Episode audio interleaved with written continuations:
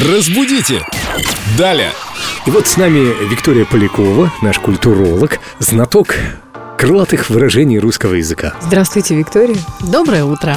Ну, некоторым из нас, наверное, ближе выражение «плачу два счетчика», но сегодня у нас другое крылатое выражение в два счета. Да. Как Мы- вам удалось обойти все пробки в два счета и снова вовремя приехать в студию? Мы как-то с Леной никогда не понимали, что это такое в два счета, откуда это пошло. В действительности все очень просто. Обозначает это выражение сделать что-то очень быстро, легко и без э, дополнительных усилий. На раз-два.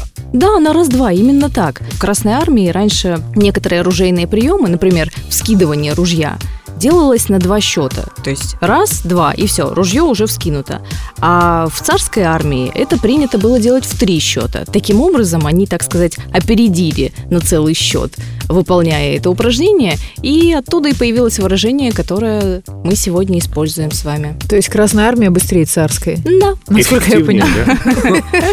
так и получилось. Вот так в два счета мы закончили нашу сегодняшнюю программу. Секундочку. Третий счет. Группа Эльду Радио ВКонтакте.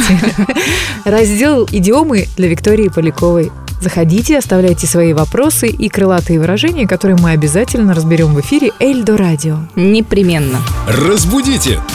Далее!